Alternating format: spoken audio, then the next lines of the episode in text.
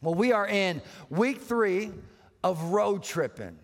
And in this series, we are talking about the journey every single one of us is on with Christ. We're all on a spiritual journey. And one of the greatest tragedies in the church world today is individuals have reduced church to simply showing up and getting advice rather than partaking in the adventure Jesus came promising and offering.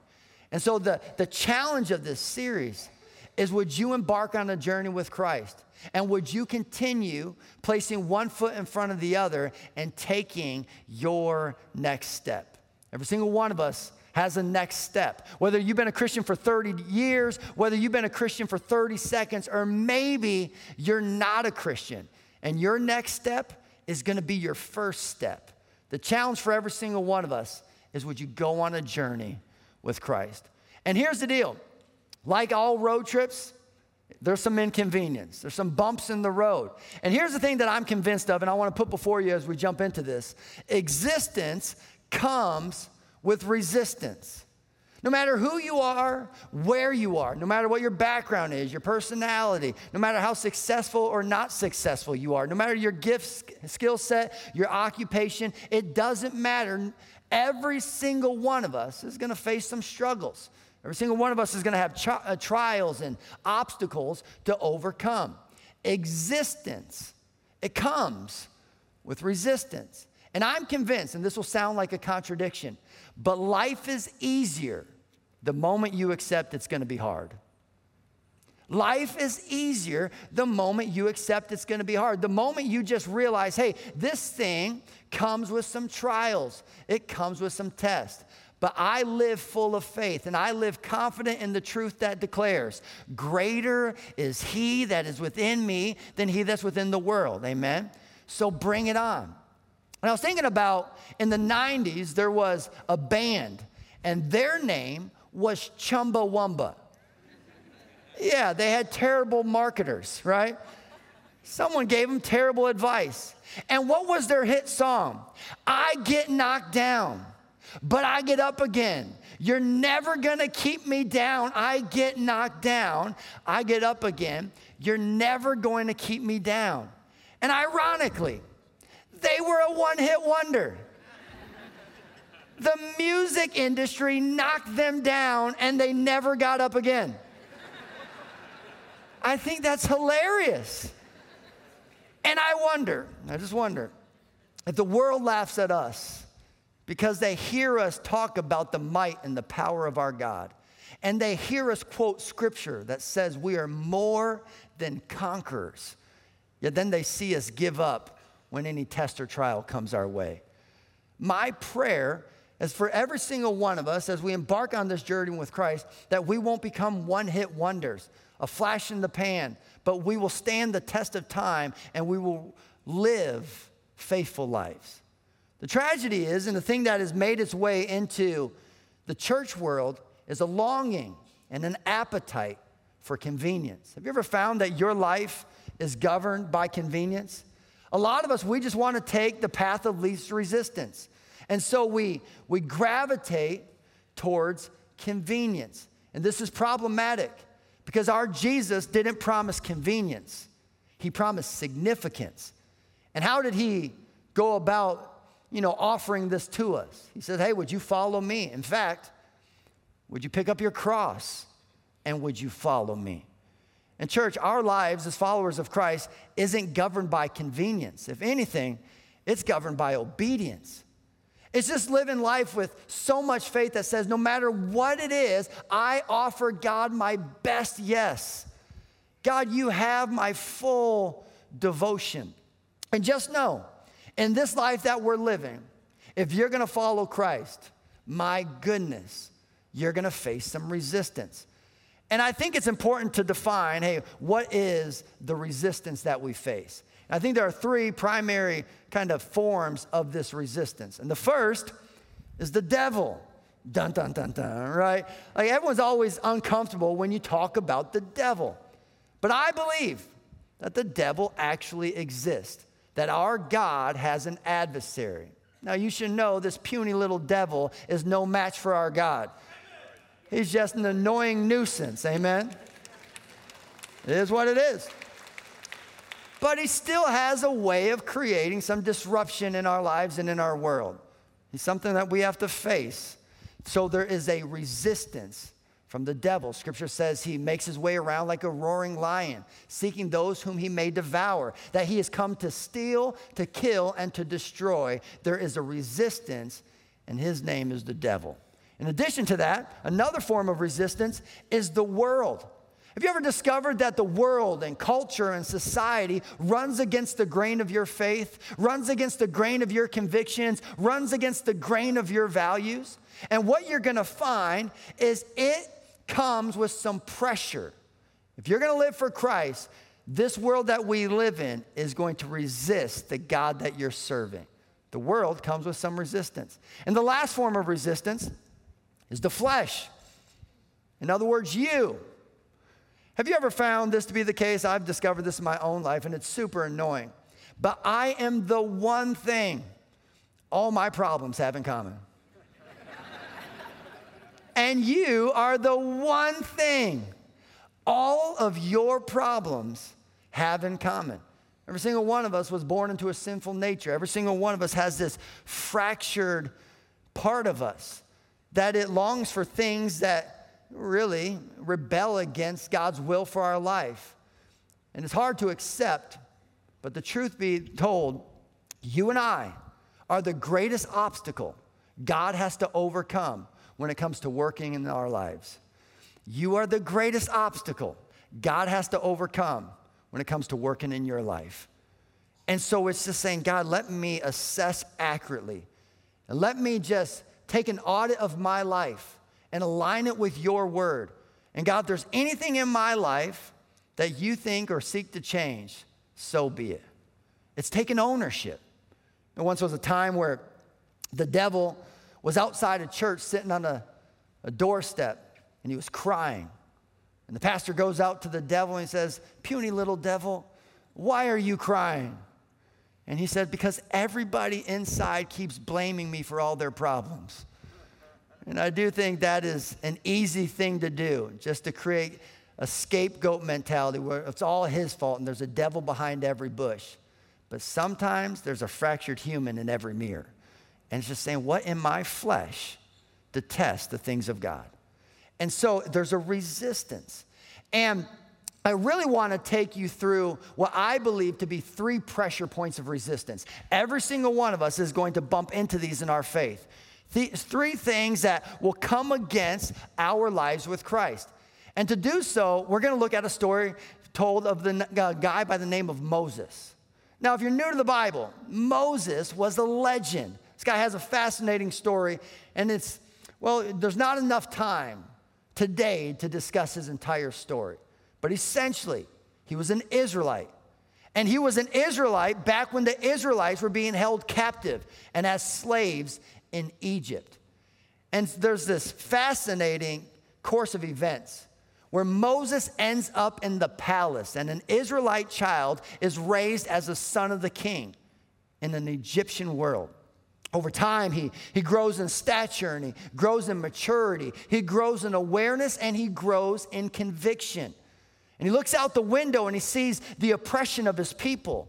And he sees the resistance and the injustice. And he sees the bondage and the slavery that they're in.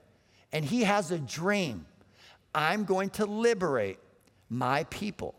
So what happens is, as he goes out, he finds an Egyptian having his way with an Israelite. Moses takes matters into his own hands and he ends the Egyptian's life.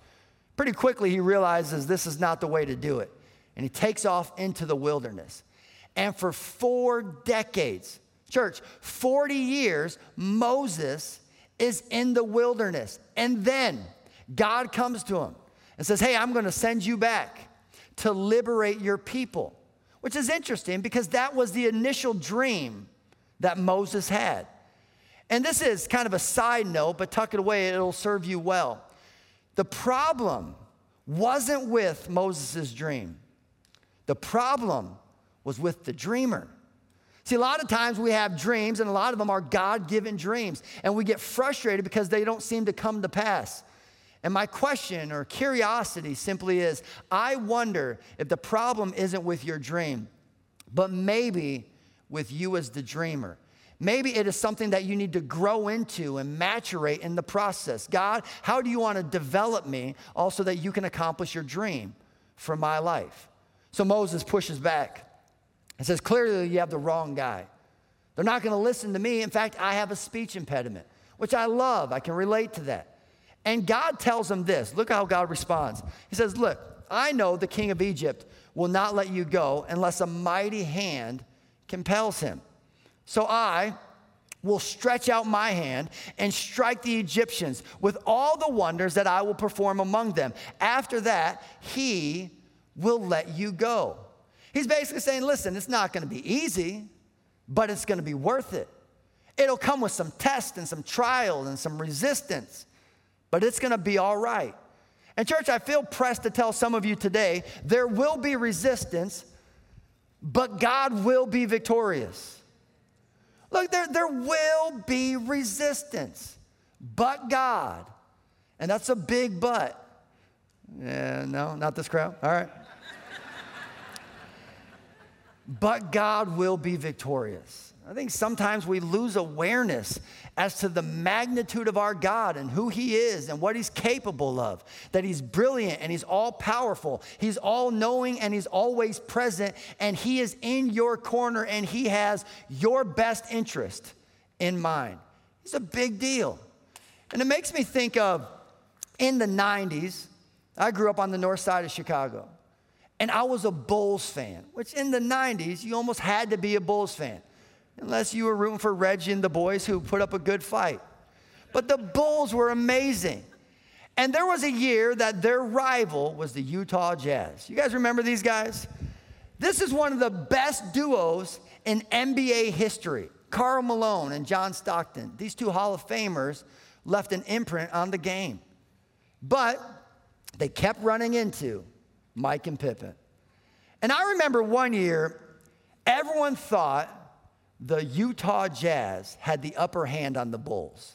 Karl Malone was the MVP, and everyone was talking, hey, we think the Jazz are gonna beat the Bulls. Now, I grew up in a house where every morning while eating breakfast, we watched ESPN. Like the soundtrack to my childhood was da na na, da na na. Like, that's just what we woke up to. And I remember there being a time where we're watching this news broadcast, and all these sports analysts are like, this is the Jazz year. Karl Malone and the boys are going to get it done. And I turned to my dad. I'm like, Dad, have they forgot that the Bulls still have Michael Jordan? They still have Mike. And sometimes I sense the paranoia in Christians. I sense the fear, the anxiety we look at the world around us and we see, you know, strife and struggle and we see things that contradict our faith and you can just sense the overwhelming worry welling up in people. And I think to myself, have we forgot who is on our team? Church, he's a big deal. He's the King of Kings, the Lord of Lords, and he remains seated high and lifted up on the throne of God, unshaken by nothing or no one. Amen? He's a big deal. I love this guy. And it has me thinking about a few years ago, Chris and I were late to the game on this show called 24. There's all these people watching this show, and so we're like, hey, we should check it out. If you didn't watch the show, you didn't miss much. Basically, the entire show revolved around one day, one 24 hour day. And so an entire season would capture one day. And the main character's name was Jack Bauer. And this guy had some wild days. Like an entire episode would capture like 30 minutes of one day. And it was riveting. And I remember starting to watch it. There's like nine seasons, and we get hooked and we start binge watching this show. And at one point, we're like in season two, and I am on the edge of my seat because this is why I just can't watch dramas. I get too emotionally invested. I'm too empathetic. Before you know it, I have compassion fatigue and I can't care about real people because I care too much about Jack Bauer. So there comes an episode where Jack is on the ropes and it looks like he's not to make it. And I'm thinking to myself, he might be done. And then it hits me there's nine seasons. There's no way he's gonna be done. This show continues to carry on, and he's the main character. And I think and I pray that the same epiphany would land in your home. That the next time you feel yourself welling up with anxiety, you would remember how this story plays out. If you're new to Scripture and you haven't read the book, in the end, we win. Come on, somebody. We win. There will be resistance, but God will be victorious. So Moses sets out and he heads back and he starts to have these negotiations with Pharaoh. It's fascinating. He goes to him and says, Listen, you got to let my people go. Pharaoh's like, You're nuts. And then he starts pushing and he's pushing. And saying, Hey, let me and some men go and make sacrifices and worship to God. This is what he has commanded us to do. And so there's this exchange taking place. And watch what happens in Exodus chapter 8. It says, Then Pharaoh summoned Moses and Aaron and said, Go, sacrifice to your God here in the land. But Moses said that would not be right. The sacrifices we offer the Lord our God would be detestable to the Egyptians. And if we offer sacrifices that are detestable in their eyes, will they not stone us? We must take a three day journey into the wilderness to offer sacrifice to the Lord our God as He commanded us. So, again, three pressure points. And the first pressure point that comes to Moses and Aaron, and the same pressure point that's gonna come to you and I as we say yes to Christ, is simply this don't leave Egypt.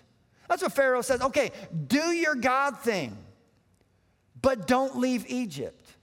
Which, what does Egypt represent?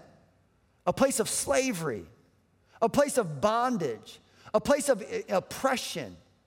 And he's saying, don't leave your place of slavery, yet still do your God thing. And some of you, you're gonna say yes to Christ, or maybe you've already said yes to Christ. And the thing that is holding you back is this oppressing idea that you can do your God thing without leaving your Egypt. And so what happens is, is we, well, we resort to a shallow, unfulfilling, life with Christ that doesn't represent the life Jesus died to give us. And I believe that is cultural Christianity, which is what our nation is being exposed of. Everywhere you look, our nation is being exposed of faulty, shallow faith. Individuals who call themselves a Christian, but when push comes to shove, they're faulty in their commitment. That is cultural Christianity. And here's how I would define cultural Christianity Christian banners without Christian manners. Right? We have all these Christian banners, and still to this day, they're still in style. So you can rock a cross as a necklace. You could throw one on your arm as a tattoo, or you can hang one up in your house as a decoration. They're still good banners.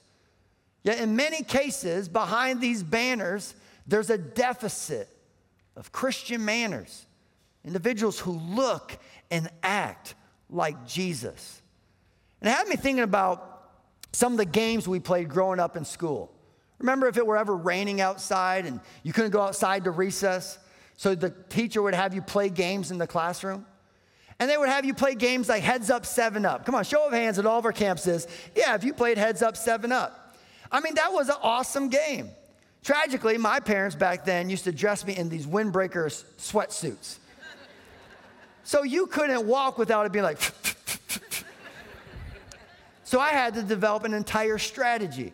I would walk around the classroom like this so no one would hear me coming. In addition to that, in my mind, I thought, well, there's some of us up here are boys and there's some of us up here are girls. If I press too th- firmly on someone's thumb, well, they'll know it's a boy.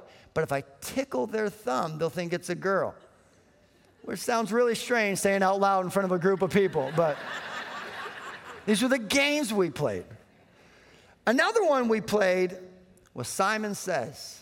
Remember this? I mean, how old were you when you were taught the game Simon Says? My kids learned it as kindergartners. You can grasp the game of Simon Says at the age of five. Simon says, touch your nose. Simon says, touch your ears. Touch your knees. Oh, Simon didn't say touch your knees. You're out, right? A five year old understands what Simon says and what he didn't say. Church, it doesn't take a theologian to tell who is doing what Jesus said and who's not doing what Jesus said, and who is doing something else that never came out of his mouth. I mean, it's pretty clear. Jesus said, Be generous. He didn't say, Be greedy. Jesus said, Speak the truth. He didn't say, Spread lies. Jesus said, Be peaceful. He didn't say, Be hateful. Jesus said, Be graceful. He didn't say, Be resentful. Jesus said, Pray for unity. He didn't say, Participate in division. It doesn't take a theologian to discover who's rocking a Christian banner without living out some Christian manners. And, church, my prayer is we would be known by our Christian manners more than we are by our Christian banners. And just saying, hey, we live a life that reflects Christ. And just know there's gonna be a tension between the world's demands and God's commands. But, church, here is the deal the world's demands do not trump the Lord's commands. The world's demands do not trump the Lord's commands. They don't trump them. And what we're trying to do is, is force our God into tiny man made boxes. And I think and I wonder if God is claustrophobic in some of the spaces we're trying to put him in. God doesn't fit in any man made box. Our God reigns supreme over all things. He's a big deal. But you have to leave your Egypt. You have to step out of your place of bondage. You need to move away from maybe toxic relationships or dysfunctional habits, and you need to embark on a journey that leads you into the freedom found in only Jesus Christ. Some things in your life, well, chances are they have to change. When my kids were younger, all four of them had this issue. It was interesting. All four of my children hated getting their diapers changed. Every time it came to changing their diaper, they would throw a fit. And over and over again, I found myself saying the same thing Look, we're gonna have a lot of fun. We're gonna go to the park, we're gonna go to the pool, we're gonna go to the zoo, but first, we have to get you changed. And I get the feeling God looks at the mess you're sitting in. Nailed it. and thinks, listen, we're gonna have a lot of fun. Life is gonna be fulfilling. You're gonna discover a peace that surpasses your understanding. You're gonna taste a supernatural joy and a supernatural strength, and you are going to discover a purpose on your life. It's going to be amazing. But there's some things we have to change. Do not fall prey to the, the pressure of don't leave Egypt. That is a pressure point. So the conversation continues, and check this out. Pharaoh said, I will let you go to offer sacrifices to the Lord your God in the wilderness. But, check out this statement you must not go very far. Now, pray for me. Was you ever found non believers in your life trying to borrow your faith? Hey, now pray for me. But this is interesting. Pharaoh recognizes, okay, these guys need to go and worship.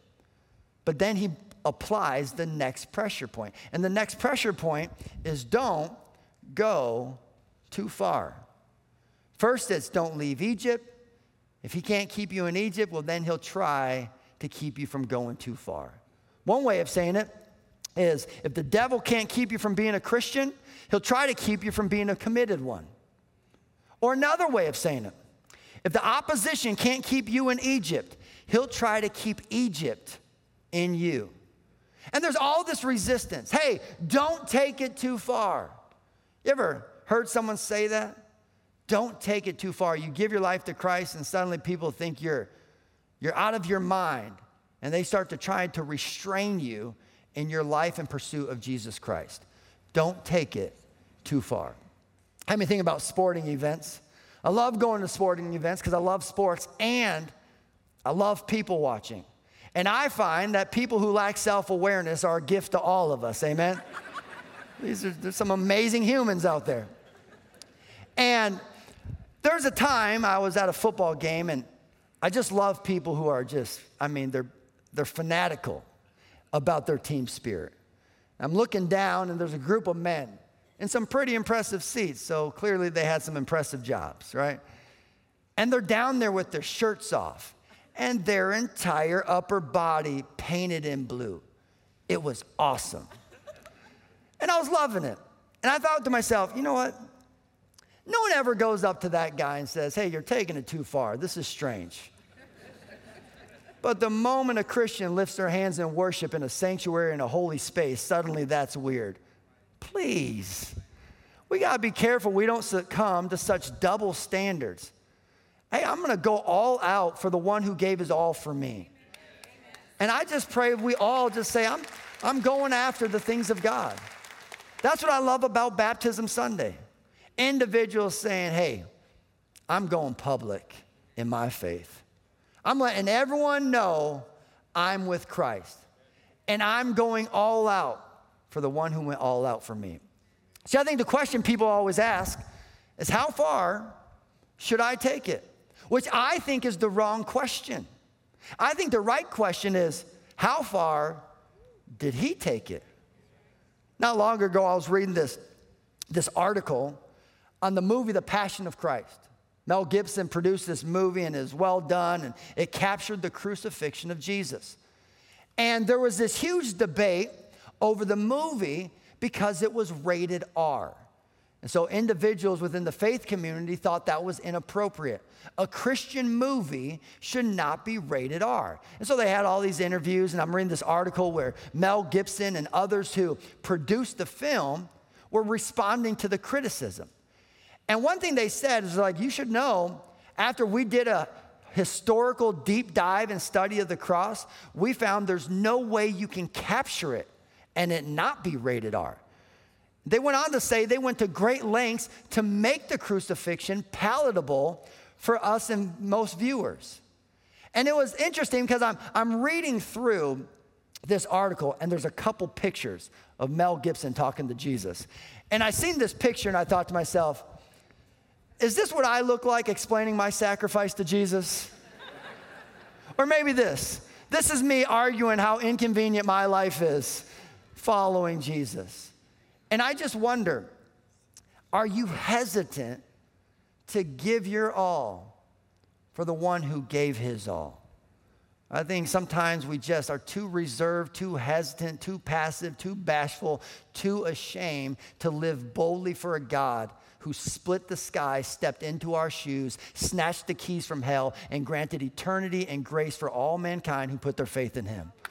That is outstanding. There's this poem that I love, and it says, One step won't take you very far. You've got to keep walking. One word won't tell folks who you are. You've got to keep talking. One inch won't make you very tall. You've got to keep growing. One deed won't do it all. You've got to keep on going. Go further. Whatever your next step is, give and offer God your best yes. Don't just say it, actually be about it. Church, my encouragement to you is don't offer God lip service, offer Him life service. God, I'm not here to offer you lip service, I'm here to offer you life service. So the debate continues between Pharaoh and, and Moses. And remember that part where, where God told Moses, hey, unless a mighty hand compels him, he won't let you go. God recognized that this, this ruler and this society and this culture had a firm grip on his people. And he's saying, Listen, I am going to take a wrecking ball and I'm going to loosen the grip that is on my children. And so what happens is, is God just starts flexing on Pharaoh. I mean, you want a fascinating read. Read Exodus chapter 8. Exodus chapter 9, Exodus chapter 10. God's throwing the wildest things at them plagues of gnats and plagues of flies and plagues of locusts and all darkness, and it is wild. And what you see is God is throwing a wrecking ball into the situation. I read that story and I think to myself, my goodness, that sounds terrible. I would much rather experience 2020 again than experience that again. But what you find is God was loosening the grip that this culture had on his people. And I think we're going to get down the road maybe two years from now, five years from now, 10 years from now, 20 years from now, and we're going to look back in hindsight and we are going to trace the hand of God over this entire season. And we're to look back and see hey, God was loosening the grip that this faulty culture had on his people, and he was taking a wrecking ball to idols and things that were not worthy of our devotion, and he was liberating his people in a way that only his might and his hand could do. It's a mighty, powerful God.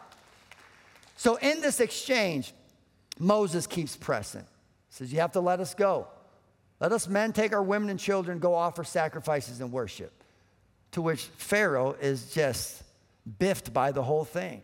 And he says this Pharaoh said, The Lord be with you. In other words, over my dead body, you better pray there's a God. If I let you go along with your women and children, clearly you are bent on evil. No, have only the men go and worship the Lord, since that is what you have been asking for. So, the three pressure points don't leave Egypt, don't go too far, and the last pressure point don't take anyone with you. You're going to live a life for faith, and before you know it, individuals and situations will discover hey, you can't hold that one back. So maybe we'll try to restrain them from taking others with them. And I'm telling you, what brings this journey of faith to life is embarking on a mission with God to seek to redeem and to rescue humanity with the goodness of His grace. So maybe God wants you to bring your spouse to work with you. Or maybe God wants you to bring your children to work or the church with you, sorry. Or, or maybe God wants you to reach your coworkers or, or reach your classmates, reach your teammates. Maybe God is seeking for you to reach your neighbor and those who live among you. Who are the people in your life that, for whatever reason, God has given you some measure of influence? And you might be the conduit of hope and grace and truth and love and joy and strength in that person's life. You might be the answer to their prayers. And I just know every single one of us is connected to somebody who God loves dearly who's yet to meet Jesus. And, church, it takes all kinds of people to reach all kinds of people. There's people in your life you could reach, I could never reach. But I say we rise to the occasion. We stop being passive in our faith and we step up for the cause of Christ and we advance the local church and we let anyone and everyone know that there is a God who loves them dearly, who is on the throne, who holds the world in the palm of his hands, who has their best interest in mind. That is our journey. Amen. Church, we are going to celebrate baptisms, which are my favorite weekend. I think as church, we not only exist to declare the gospel, we exist to demonstrate the gospel. Baptism is a public declaration of a private or inward, you know, transformation. Essentially, we believe that baptism is the wedding ring of the Christian faith. And say, hey, just so everyone knows, family, friends, co-workers, strangers, I'm with Jesus. So some of you, you're gathered here today to celebrate our friends going public in their faith at all of our campuses. And there's so many remarkable stories. You know, we have two individuals who somehow got connected to Northview and watch online from California who came here today to be baptized with our church. Is that not outstanding? That is wild.